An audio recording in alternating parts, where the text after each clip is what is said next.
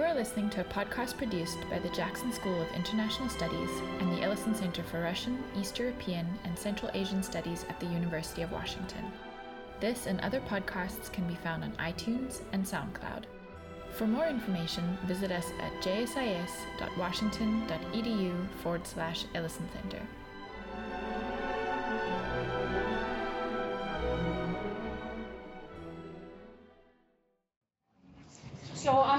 Same thing again where I cut short because we're approaching four. And uh, again, you have the bios here. So uh, next we're going to have Michelle O'Brien joining us. She's a doctoral student in the sociology department and a graduate fellow at the Center for Studies in Demography and Ecology at the University of Washington. She received her MA from UW and her bachelor's degree from the University of Michigan. Uh, her research interests lie in the intersection of politics and demography. I will stop right there, so you have Perfect. the time to It's my elevator so- speech. Yeah. Please uh, welcome Michelle O'Brien. Thank you so much for being here and for having me and for being students today. Um, I'm excited to present to you some of my research, but also foreshadow a little bit of future research. And you'll have to forgive me if I'm standing up and doing wild and crazy things with my hands because it really helps me speak. So, um, today I'm going to talk to you about Central Asia and the migration stream from Central Asia to Russia. And most of my research focuses on what happens next. So, what happens to migrants when they get to Russia, and to give you a little bit of a preview, it's not good. So, here's Central Asia in the sort of global perspective. And I know there are a lot of geographers here, but I have been told that geographers, like, you may not also know where Central Asia is. It's Oh an my obscure goodness. place. So here it is, um, sort of zoomed in Kazakhstan, Uzbekistan, Turkmenistan, Tajikistan, and Kyrgyzstan. So the stands. And um, over here is China, Pakistan, Afghanistan, Iran, and then up in the very top left corner is Moscow. So this is where the sort of origin area that I'm going to be talking about this migration stream, this is where they're coming from. Can I just ask, does stand mean like country Yeah, it's like land. land? Okay, so Central Asian migrants constitute one of the largest migrant groups in Russia. Legal migrants alone from Kazakhstan and Uzbekistan um, comprom- uh, comprise one third of all legal migration to Russia. This is a huge proportion of their migration influx.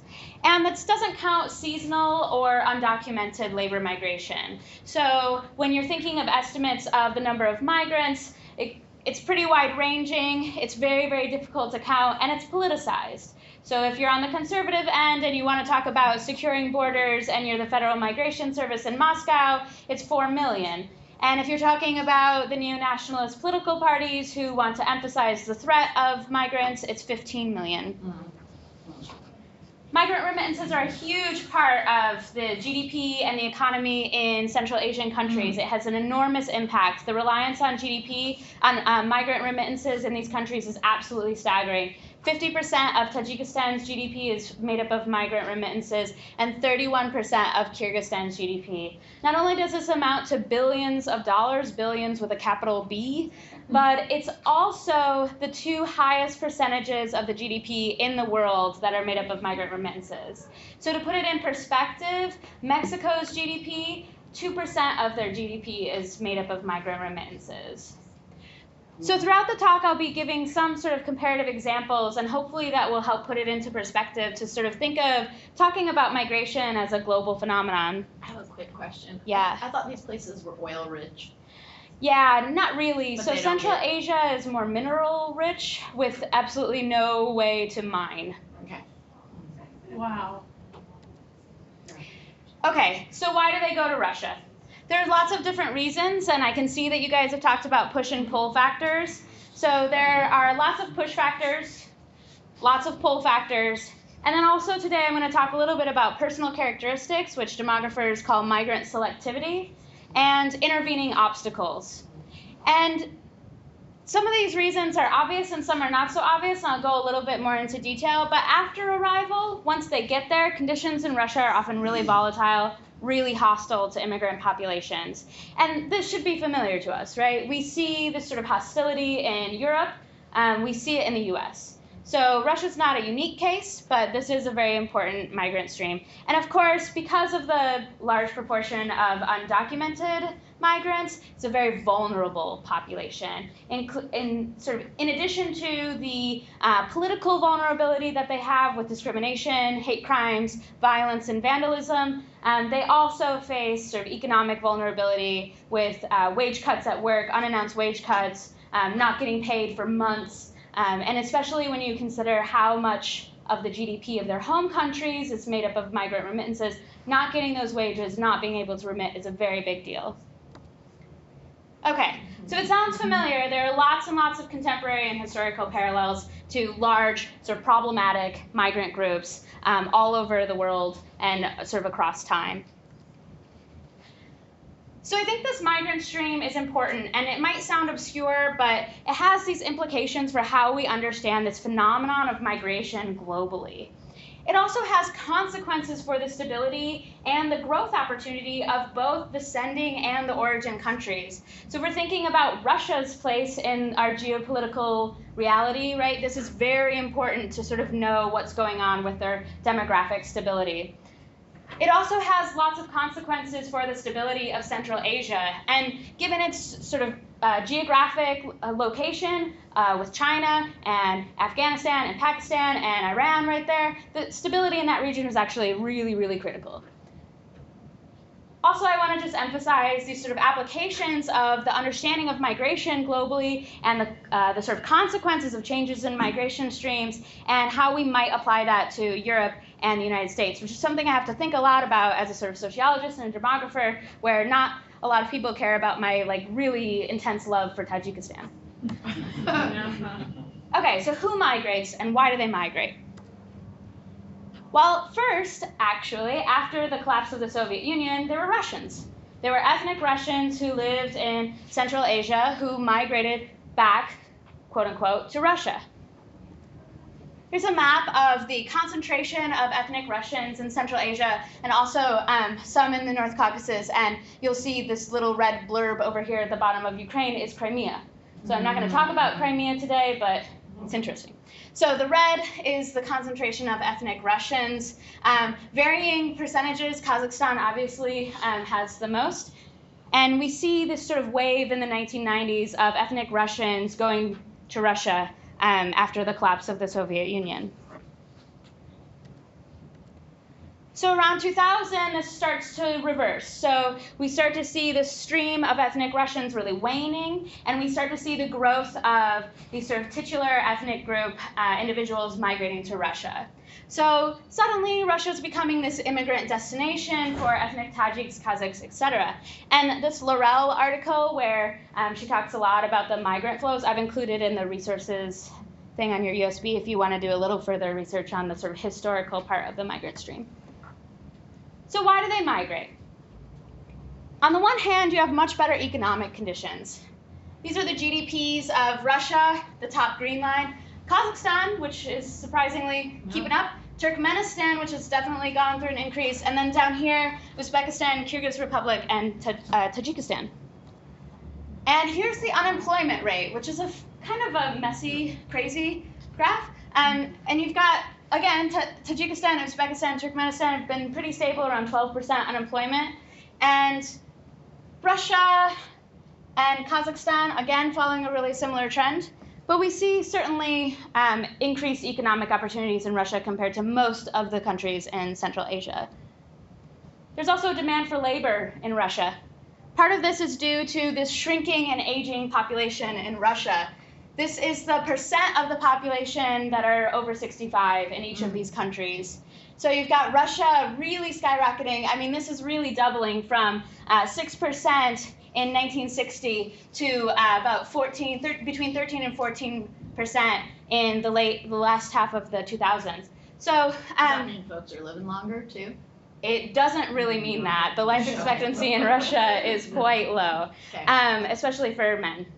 Um, you have a really low life expectancy, like on par with Of South what? Asia. Like in the fifties. In the 50s, yeah. I'm not, I'm not exactly sure off the top of my head, but it's quite low.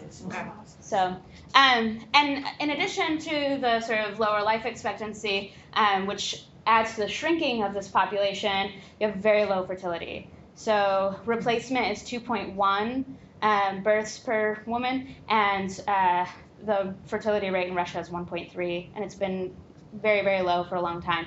And the fertility in these other countries in Central Asia is more like 3.5. So you definitely have a, a, a disparity there. Okay, so when we're thinking then about the push and the pull factors, this sort of idea of pushes at the origin, pushing migrants out, and pulling the pull factors, attracting migrants to a destination. On the push side, you've got these economic opportunities that are very slim in Central Asia, um, political corruption, right? Political conflict in some countries, such as Tajikistan, which went through a civil war after the collapse of the Soviet Union. And then, of course, um, Scott Radnitz here at the UW wrote a really nice paper about the intersection between political and economic factors um, above and beyond sort of those factors alone can push migration. And then on the pull side, you do have Russia's sort of shrinking, aging population, increasing demand for labor, but you also have this idea of cultural familiarity. So when you're thinking about intervening obstacles, culture can be an intervening obstacle and that sort of distance between cultures. But if you have folks who have grown up in the sort of Soviet system, they've gotten the Russian language training, then that cultural distance is a lot shorter. So just a note here then about migrant selectivity and who migrates. So demographers have sort of found these trends where, of course, migrant groups are heterogeneous, and of course, it depends on the context. But generally speaking, age and education tend to be very consistent across migrant groups, with sort of younger, better educated people migrating. Labor migration is usually comp- comprised of men. Um, traditional, especially the sort of more traditional the context is, the origin country is. But access to financial capital is really important for migration, right? So we have found that there's a U shape, there's a quadratic function to selectivity where the very, very poor don't migrate and the very, very well off don't migrate. So on one side, you have not enough capital to get out of there, and on the other side, you're embedded, you're an entrenched elite, right? Okay, so now let's talk about intervening obstacles.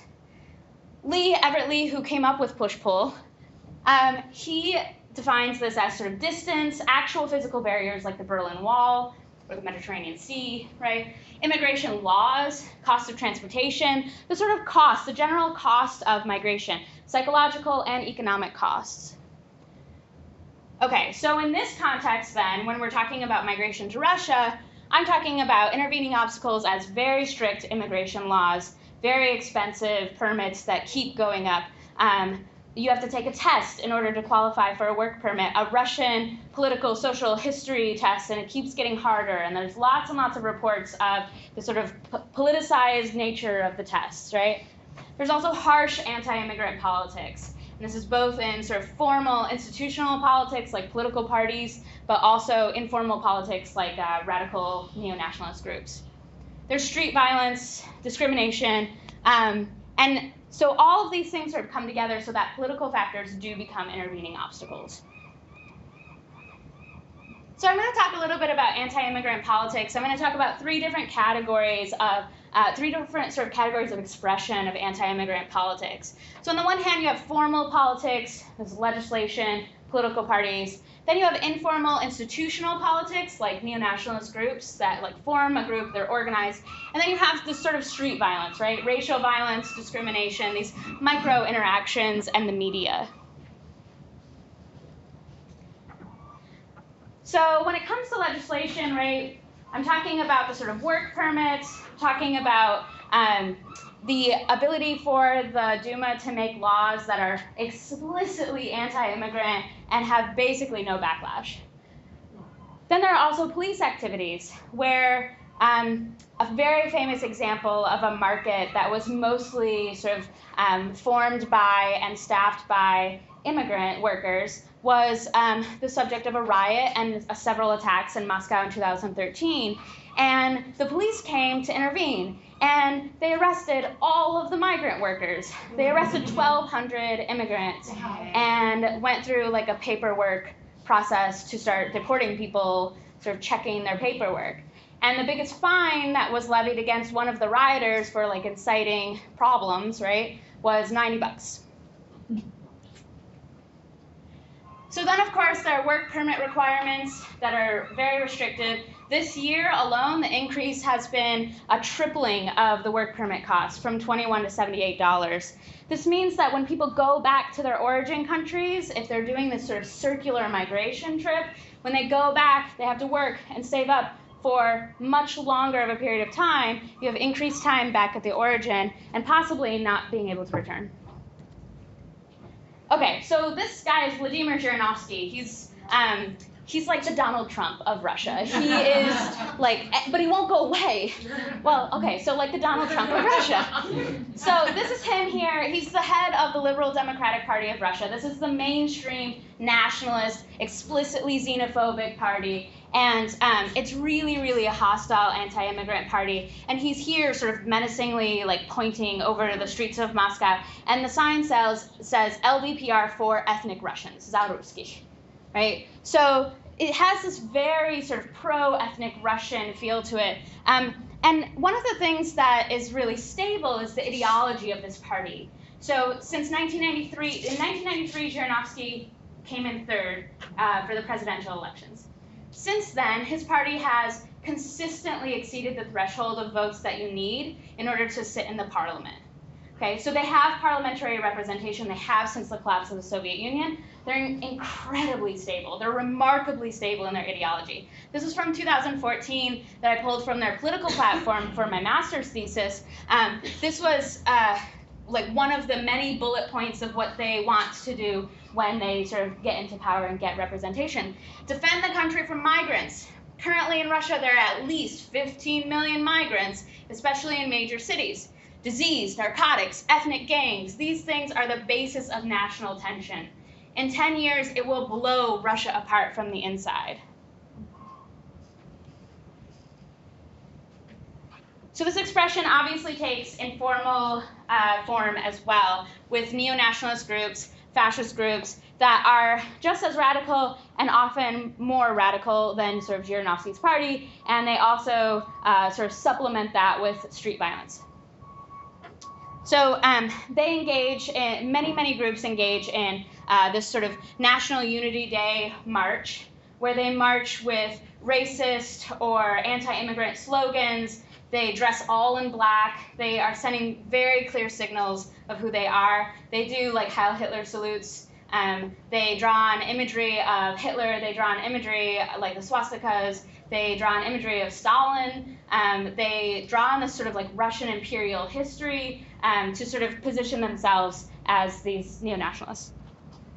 So here's um, a news article about Russian nationalism targeting migrant workers, and this is the National Unity Day March. And you can see, right, they're like drawing all of this imagery from um, historical fascism, really. Here they are again. Um, a common mantra of the neo-nationalist pol- political groups is uh, Russia for ethnic Russians or return Russia to ethnic Russians. So you might be asking, right, are these neo-nationalist groups even worth considering? Are they worth my energy to even think about? Because aren't they fringe? Right? Doesn't every country sort of have like fringe radical groups that we shouldn't really be basing the yeah, sort of you got to keep your eye on them. sentiment, right? okay, so our, we might keep our eye on them, but do we need to really be sort of talking about them in an academic sense? And one thing that I would argue is that this has practical ramifications. This is a YouTube video, and down here the title is Russian Nationalists Neo-Nazi Attack Immigrants Invaders 2013 Glory to Russia. And these men in the white hoodies here have come in and attacked a sort of phenotypically Central Asian man sitting on the metro, sitting there alone. Um, and they come in through the other door and they just beat him up in the video. It's really graphic. So in 2014 alone, there were 19 murders of um, migrants and ethnic minorities, 103 injuries. The main targets were Central Asians, 53 acts of vandalism. Usually, this is breaking windows of ethnic restaurants or doing some sort of stealing from uh, kiosks. And this, of course, is not an isolated incident. This is happening all over. So, um, there have been some speculations about whether or not the Kremlin is tied to some of these groups. Definitely some speculation about the youth group that's Kremlin supported called Nashi. Have you heard of this? Nashi means ours, our Russia. It's not pretty, right? And I, I will, I, I, did, I said I wouldn't talk about Crimea, but I, it always comes up. So Putin's claim to Crimea is ethnic. Yeah. Right? He's, he's sort of constituting this conflict as an ethnic conflict, right? Because there are ethnic Russians there, it's mine. I take Crimea, right? And arrests, of course, are low. Uh, These attacks go on with impunity, by and large. Okay, so thinking about risk, right? So all migration carries risk, but Central Asian migrants seem to be taking on a, a greater risk, right? It's not just the economic risk, and it's not just a political risk of sort of cost of permits and cost of transportation, but it's this risk of, of physical security. So when the economy falters and it's difficult to remit, and you have this sort of idea that my wages could be cut, or I could be cut from my job, or I could not be paid, what is the point of sort of staying there, right? So it creates this very vulnerable population, and I'll argue that it's not just in Russia where they're vulnerable, but that it also creates vulnerability at home. So we've had reports of wage cuts of 50% or more with no notice, wage areas, right, like not getting paid for months at a time.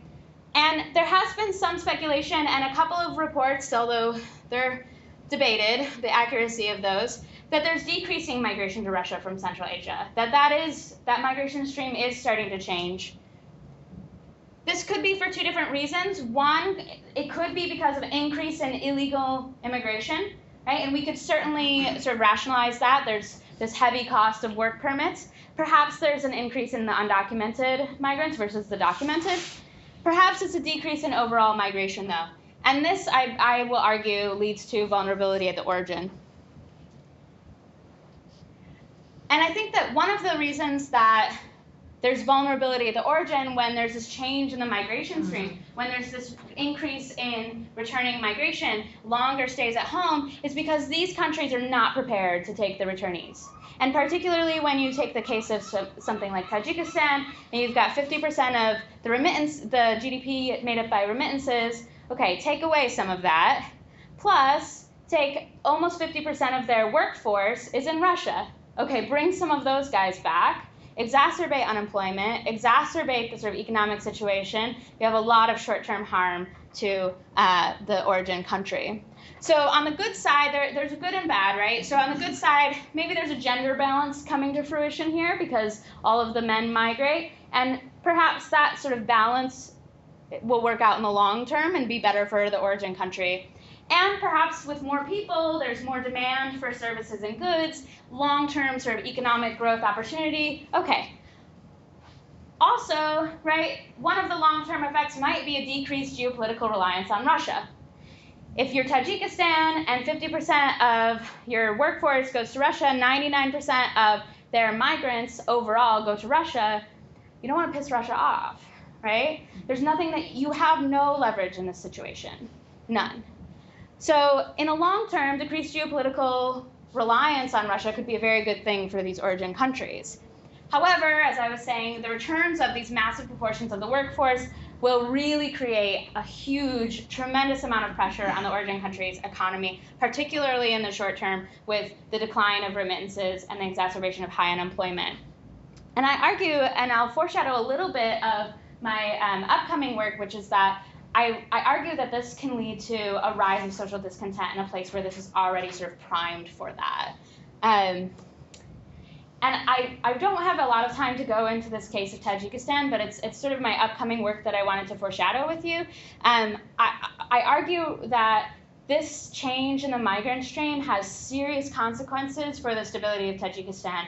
And there have been a lot of sort of expert debates about whether or not this sort of feeds into like ISIL recruitment, and I'm not quite sure about that. But what I what I do think is that the economic effects will be huge of even a small change in the migrant stream. So I'll skip over this um, and just come to the conclusion that um, of, an, of a report in The Economist in 2013 from a Tajik taxi cab driver who uh, drove in St. Petersburg, and he sort of shudders at the recollection of it. And he says that he preferred working nights so that police couldn't couldn't pull him over and couldn't notice his darker skin, right? and he comes home really briefly, finds a wife, and then he's going to leave his bride for work, right? And he says, without Russia, we'd die. And I think that that really sort of illustrates that interdependence between Central Asia and Russia. Um, and I know I skipped over a lot. There's a lot in your research packet, and I'm happy to answer questions right now. that was like 61 slides. Put that up. Yeah. Where does China fit into all of this? Yeah, okay, so I had a slide on China. So there is a growing investment in Central Asia from China. And one of the things that I think could be happening to, one of the things that should happen to sort of decrease the pressure and allow for like a, a release valve on the pressure of the changing migration stream are new destinations. So we see in the US, for example, if you're uh, from Latin America and you go to Arizona and you can be racially profiled, you're probably going to move to Omaha, right? Like there's another place for you and you can do this sort of stepwise migration. I think that that is probably what would give like a release valve for the pressure of this migration stream is new destinations, and we do see some work contracts in places like Dubai, um, where there's a new new agreements with some of the Central Asian countries to um, send workers there, but it's small. Like the change in the last couple of years has been from having 99.9% of your migrants go to Russia to like 99%, right? Like it's very very small change. But I do think that there's a when you when you open up economic opportunities and economic agreements between countries, it opens up the opportunity for a migrant stream. And and we know that, right? That's those things are absolutely intimately related. So if you have that connection and investment and particularly if that investment flows both ways, um, you can get a migrant stream. So it's po- it's possible. And then you mentioned mining. Why can't they mine or why don't they mine? Um, Is there not the infrastructure or the? Yeah, so like Tajikistan is 85% mountains, and um, it's very, very difficult to get around. Um, it's very, very difficult to start a, a very uh, resource intensive operation like mining. Um, there's not a lot of investment in things like infrastructure. There's not a lot of investment in like front end investment in a, a business opportunity is not really um, common. So it takes a lot of resources to mine. It takes a ton. Uh, way- get that stuff out? I, I'm not a miner. I don't know. You're, you're in this completely landlocked country. Yeah, yeah. with the Himalayas. Oh, I like out of the. I was like, I don't know how to mine these things. Um, yeah. Well, there are train like there's a tr- there's a rail system, um, and a lot of migrants take the rail system. So I, I I could see opportunities for that, but I mean, there again, you know, like there's another geopolitical tie to Russia. Um, so yeah, yeah, it's a well taken point for sure. I don't know if th- this, this data exists, but I'm curious if they, if migration, say globally, was divided into sort of the following three rough categories. One is uh, totally legal, one would be totally illegal, where let's say, you know, people are smuggled in right into the middle of the country, not even going through channels and try to get reestablished but totally illegally, and then sort of through the, I guess it's still legal, but through the, you know, channels going through, uh, going, crossing a boat, going to a deport, or to a center where you're held, going through the paperwork process. Mhm. Is it divided up that way so that there's good? From Central Asia Central or like Asia globally.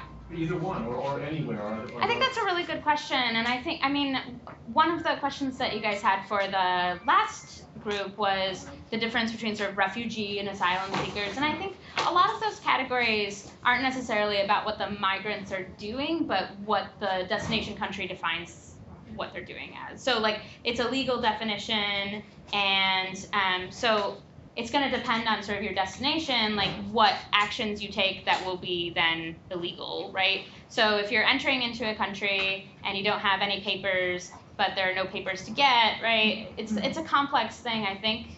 Um, but I, I, I could see it sort of existing on a spectrum, right? Like overstaying a visa is you're not you didn't migrate into the country without documents, but you do you're now staying over. So are you where do you fit on that spectrum? Yeah, I, I think that that's a neat idea.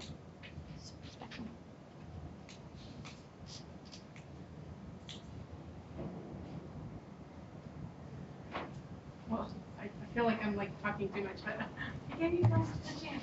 So, um, what if, is, is part of the reason that Russia, the remittances, if, if you- they really are in the billions, and that those billions are no longer in Russia, you know, you're essentially, they're essentially taking money that could be part of Russia's gross domestic product and giving it to their own countries, is that, could that be one of the reasons that they're discriminated against?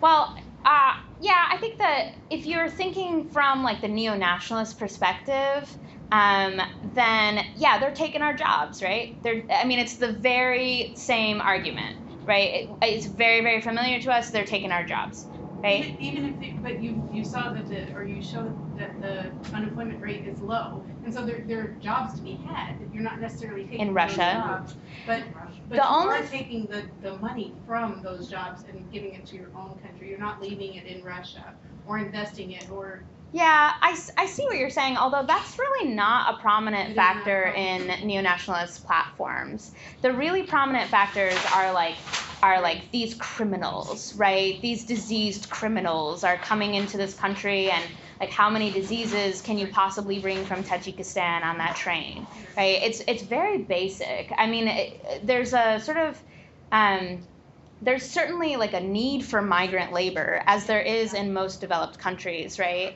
Um, there's a need for migrant labor, and of course that's ignored, right? There's like no rational argument for neo-nationalists other than like you're taking over our country, right? And and that's where I think you see the like politicized numbers. You know, you've got a federal um, estimation of undocumented migrants of four million, and uh, Zhirinovsky's estimate coming from where is 15 million, right? So you've got this very politicized argument where on either side you can make a sort of political argument of either like we're doing our jobs or like look at this huge threat, right?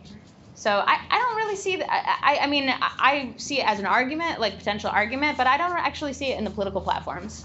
It's it doesn't come up. It's because it's so like uh, everything that they're talking about is such a basic fear-based Right. argument, right?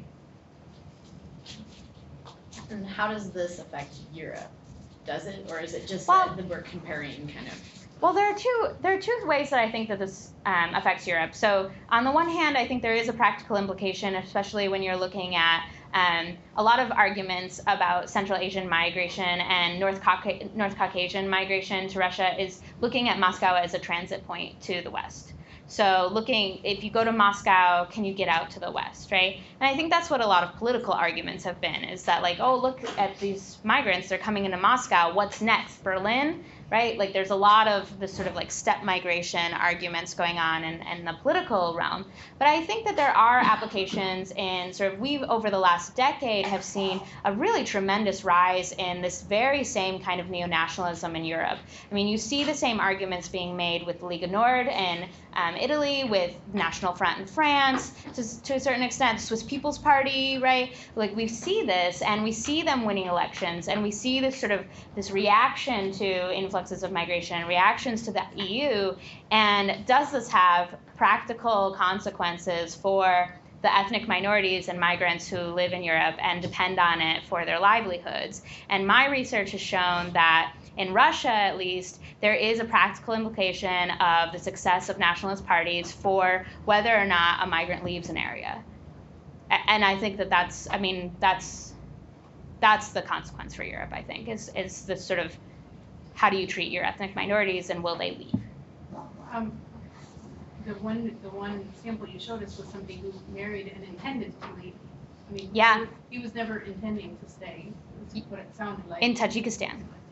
Right. He was in Tajikistan in Dushanbe and he was being interviewed and he's, he said, Well, I came back to marry and I'm going to leave her here. Right, so he had never, he had, he doesn't really intend to migrate to Russia. Well, um, so there, they. To live there, to, Yeah, yeah. So there's there's on one hand there's like seasonal labor migration, right? So um, you stay for nine months, you come back for three, you stay for a year, you come back for a couple of months. Um, like in Nepal, they do two-year contracts with Dubai, so they'll go out for two years and then they'll come back for a month and get their wives pregnant and then leave again for two years. It's a, a really really cyclical. Um, but then I th- there is permanent migration, right? There is like overstaying your visa, or um, so there, I think there are two camps for sure. Um, and what I found, so in my research, it's not just migrants, but it's ethnic minorities who are moving, who are leaving. So if you were born in Russia and you're an ethnic minority, and the Nationalist Party does really, really well in your region, you're out of there.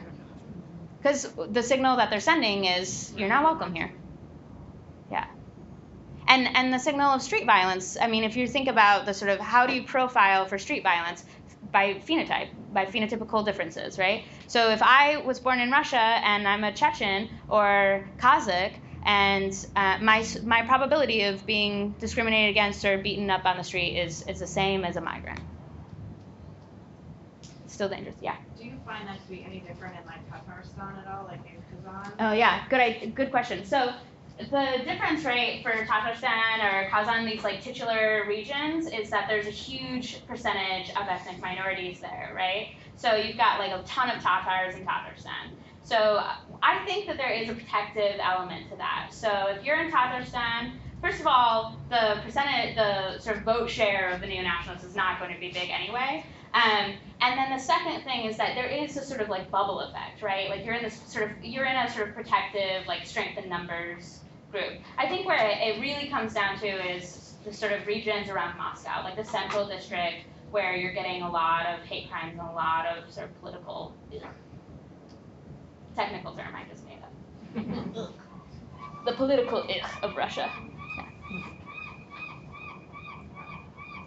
Cool. Well, I um, I put maps and everything in your resources file. So uh, file. So if you have any questions, feel free to email me after. I'm happy to answer questions or um, like explain to you what I've put in your resources packet if it's sort of a hodgepodge. But thank you very much.